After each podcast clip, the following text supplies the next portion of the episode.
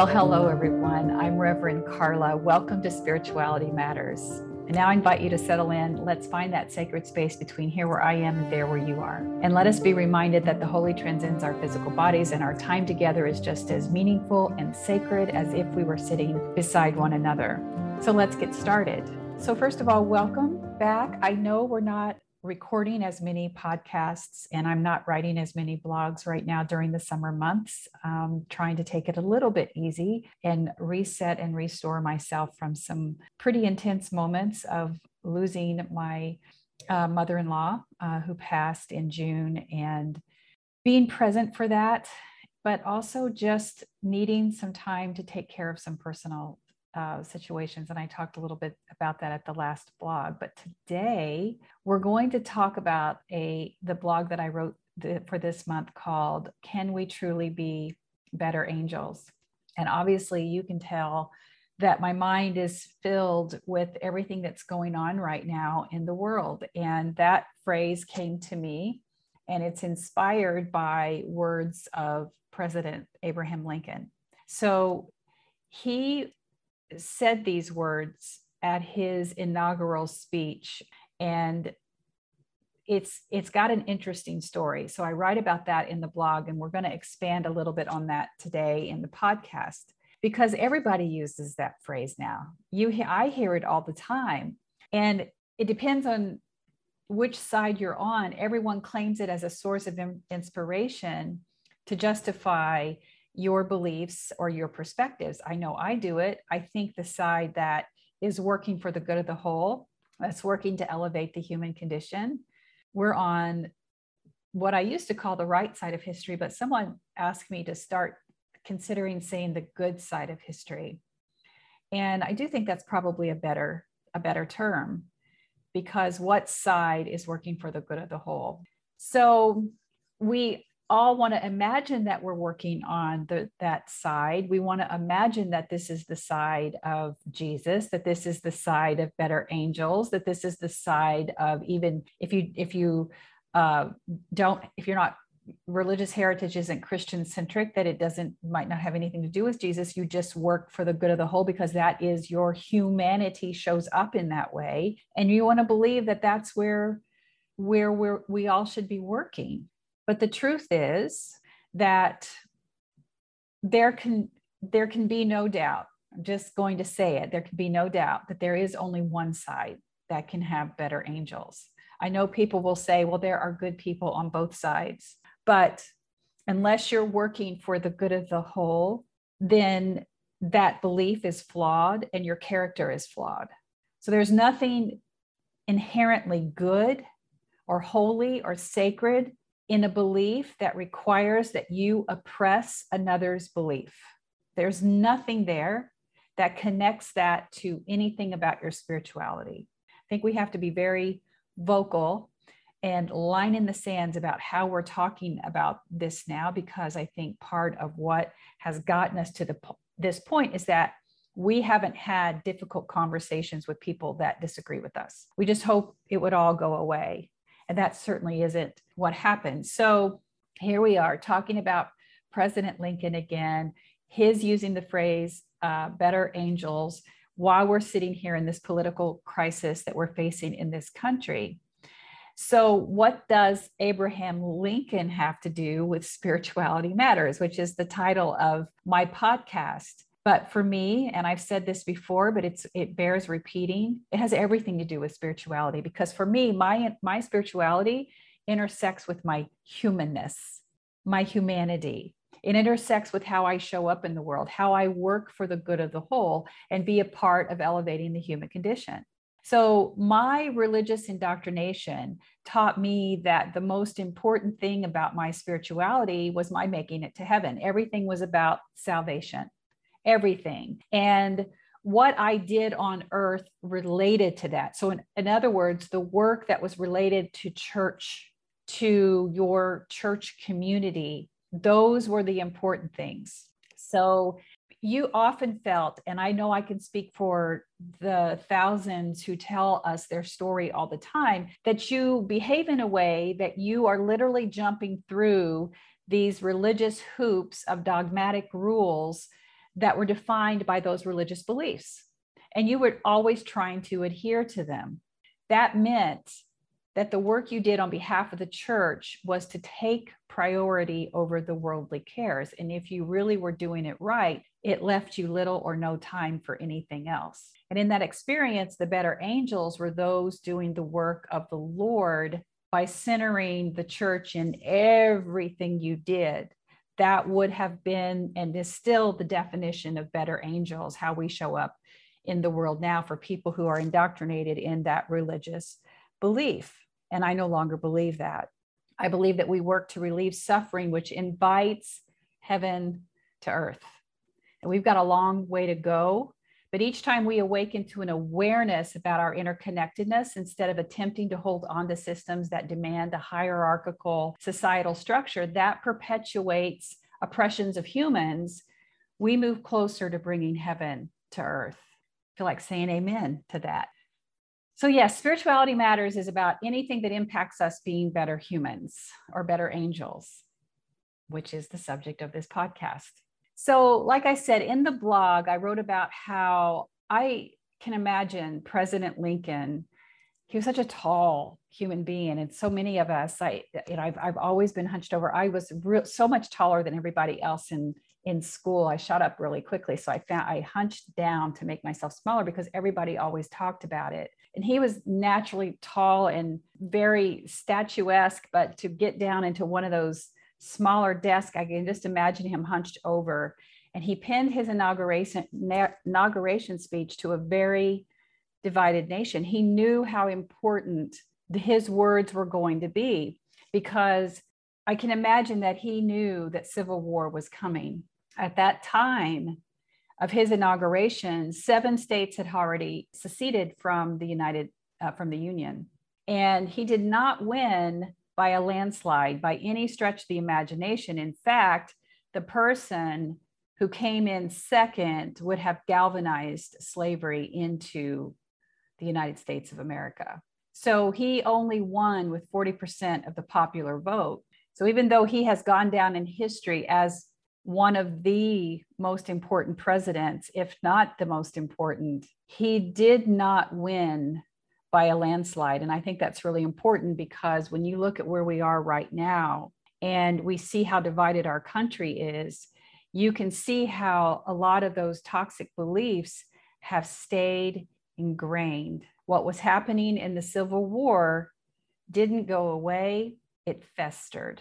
It festered, and the indoctrination that the entire South, and yes, even up into the northern states, that indoctrination about Christian nationalism, white supremacy, minimizing the impact of slavery and systemic racism and oppression on our society, those beliefs, the whitewashing of our history, all of that has been permeating to a time. And then you put that with the church's efforts to work congruently with that, when they knew that people were moving away from organized religion, specifically Christianity. You see how that movement has brought us to today.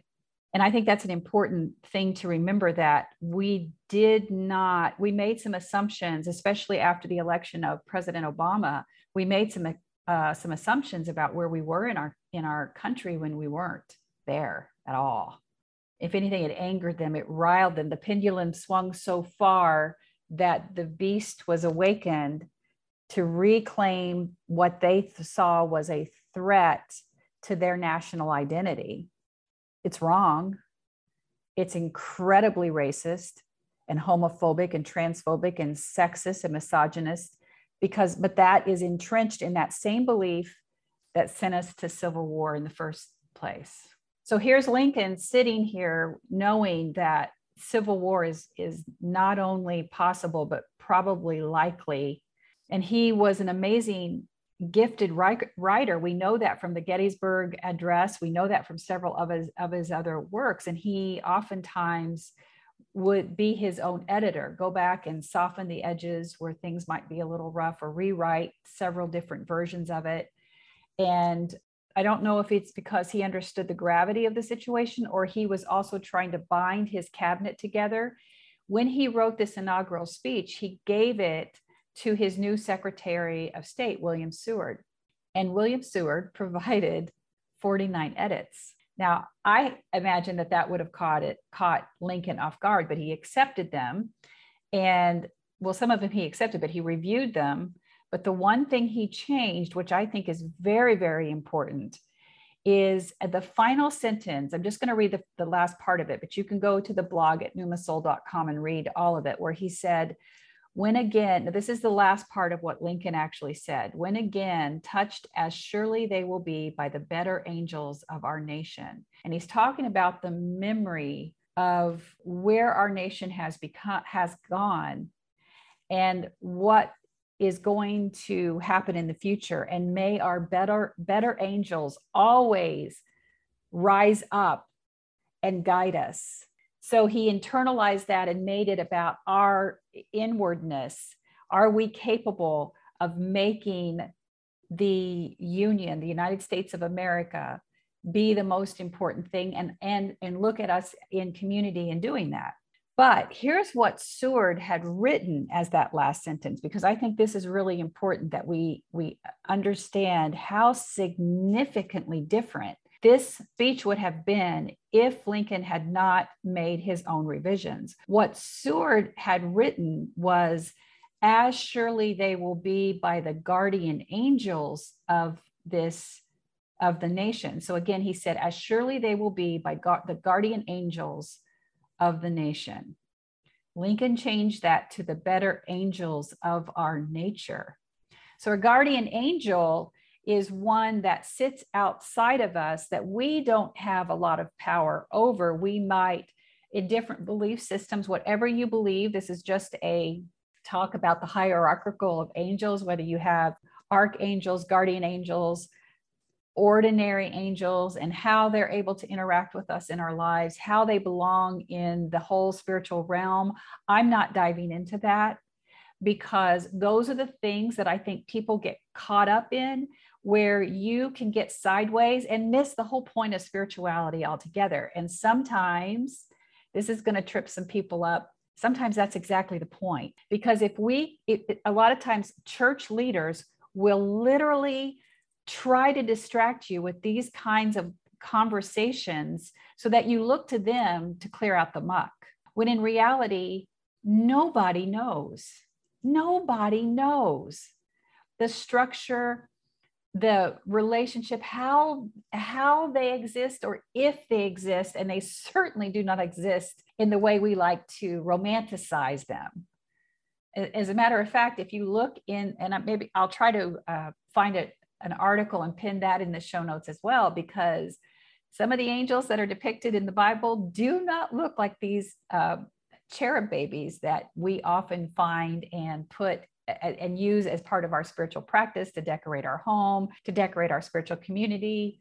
None of that. And I think that that is really important. But back to this, and I'm not saying they don't exist. When somebody narrowly misses something, or all of a sudden you become intuitively aware of danger, or like I get questions for people that will help them on their spiritual journey, or these messages that tell me what to write, I'm not dismissing the miracle of the spiritual realm that can communicate with us or protect us or heal us.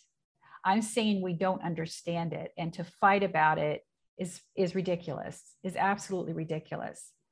But the reason that Lincoln wanted to pull that away from the fact that if we have a guardian angel, then it's dismissing the human's responsibility from acting just, from acting compassionately, for looking around and saying this table of humanity should be set for all, not just for a select few. But putting it in the hands of the guardian angel is like, well, I'll just put it in God's hands and you have no responsibility, when that is not true. I don't care what you believe. We have responsibility here for how we show up in the world, and that impacts our spirituality. You cannot reconcile hatred on the earth while you're here and saying that you love the divine. There is no reconciliation there. Now, I'm not talking about trauma responses and things like that, that we should work on to heal ourselves. I'm talking about hatred for other human beings. And hatred shows up as phobias. Anytime you're judging or oppressing somebody based on your spiritual belief, that is hatred. That is a disdain for somebody that you think that you're morally or spiritually superior or better than they are, and you get to judge them, and you get to be the keeper of how everybody else is and what normal is. Not only is it arrogant, it's hate. You might not call it that. You're just, well, I just am saying what the Bible says. No, you're not. You're saying what you have been taught to say, and you're regurgitating what has been preached to you from the pulpit based on someone else's interpretation of scripture. That's what you're choosing to do. And that's what you're choosing to believe. That's fine. Keep it in your church. Believe whatever you want. That does not give you the right to bring it out here and decide how the rest of us are going to live. That's absolute nonsense.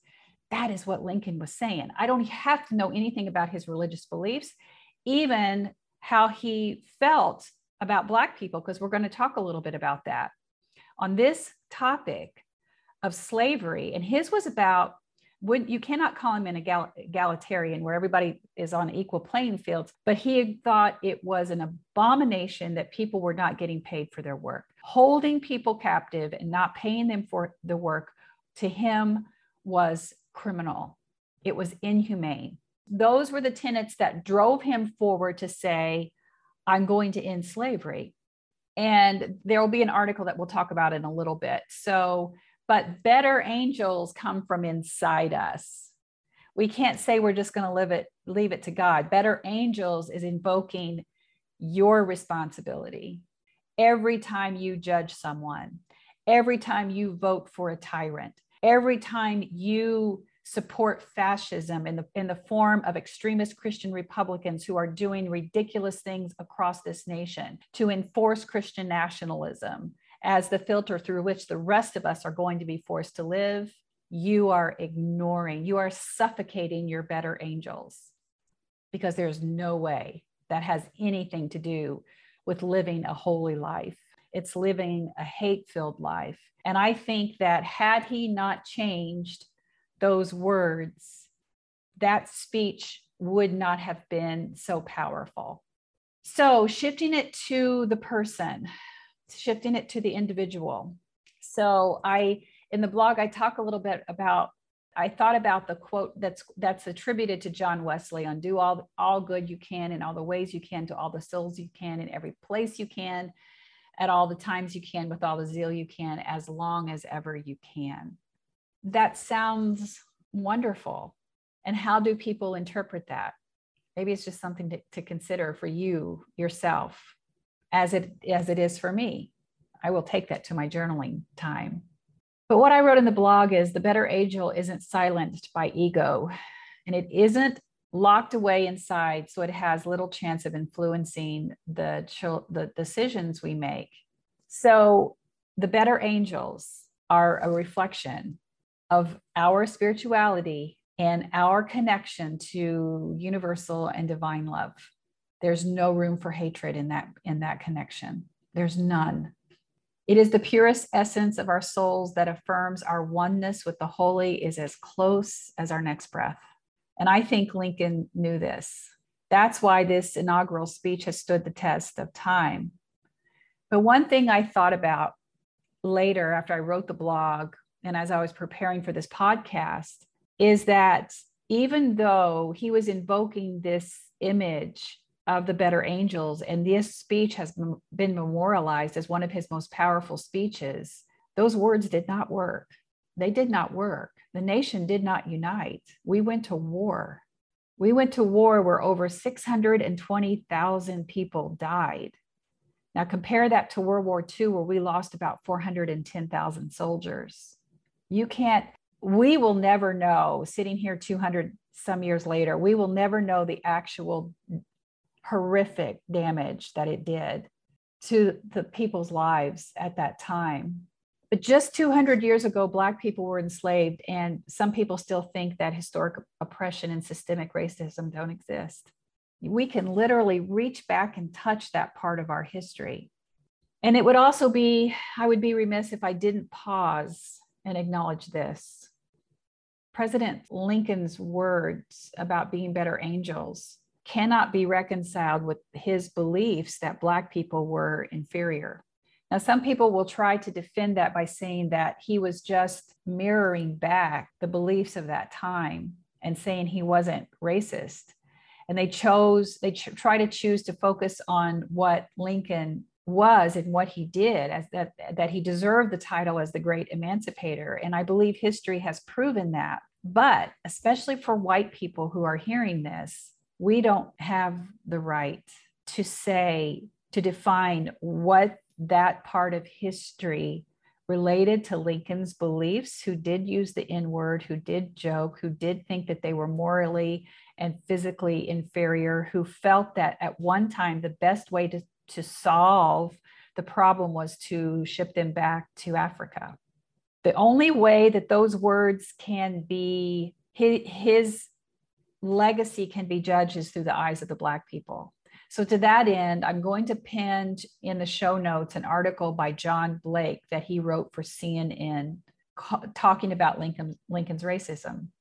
And I encourage you to write it, because he goes down so many different places where you can go off and read an article or watch a PBS documentary. And it is such, I could see myself going another hour just talking about all the information that he has in that article, but I just needed to bring that voice into this space, because that is an important piece that I am not qualified to speak on. I can only observe about it and allow the Black people to tell us and give us their perspective so that we can understand the impact that it's having on them today, and why it has certainly still reaches through history and impacts a lot of the racism and xenophobia that you see in modern America.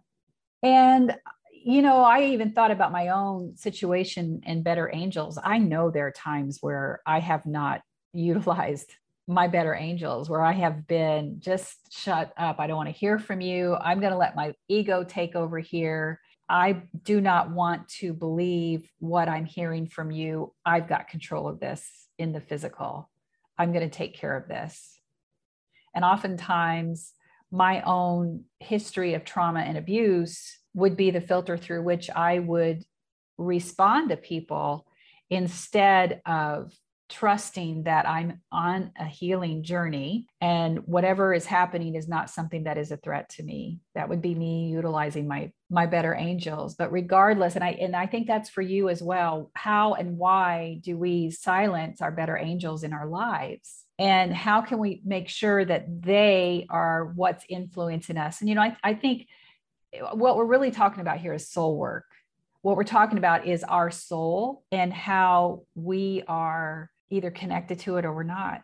And I think the reality is we kind of ebb and flow depending on what's going on in our lives. But, oh, wouldn't it be wonderful if we could just let go of the steering wheel and get out of the driver's seat and let those Better Angels guide us?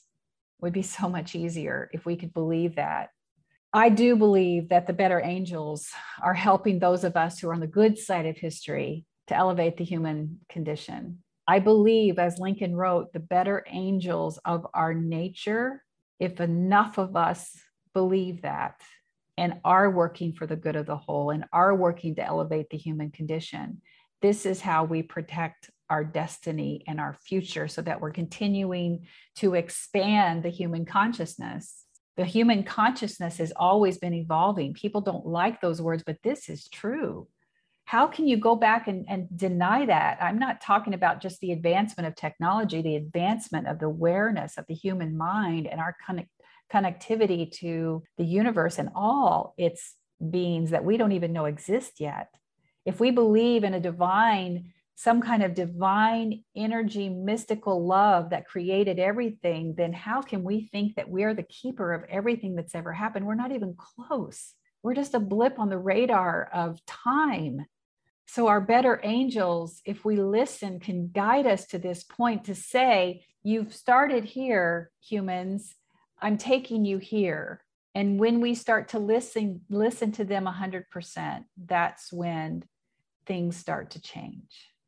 So I invite my better angels, your better angels to guide us in the challenges that we now face, to do, as John Wesley said, all the good we can for as long as we ever can. And blessed be. Okay, beloveds, I'm honored to be in this space with you, and I pray you receive something. I know I did, because the teacher teaches what she needs to hear. And now, beloveds, go in peace and be at peace. Go in love, and may you be loved. Go and know that others are on this journey with you, and you are not alone. You are seen and deeply and unconditionally loved just the way you are. Blessings on your week, and I will see you soon. Bye for now.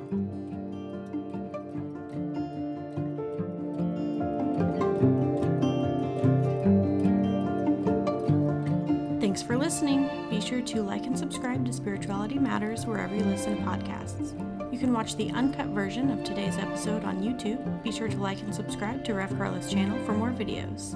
Submit questions for upcoming Q&A videos or topics of discussion to spiritualitymatters at RevCarla.com. As always, follow at RevCarla on Facebook, Instagram, TikTok, and Pinterest for more spirituality teachings.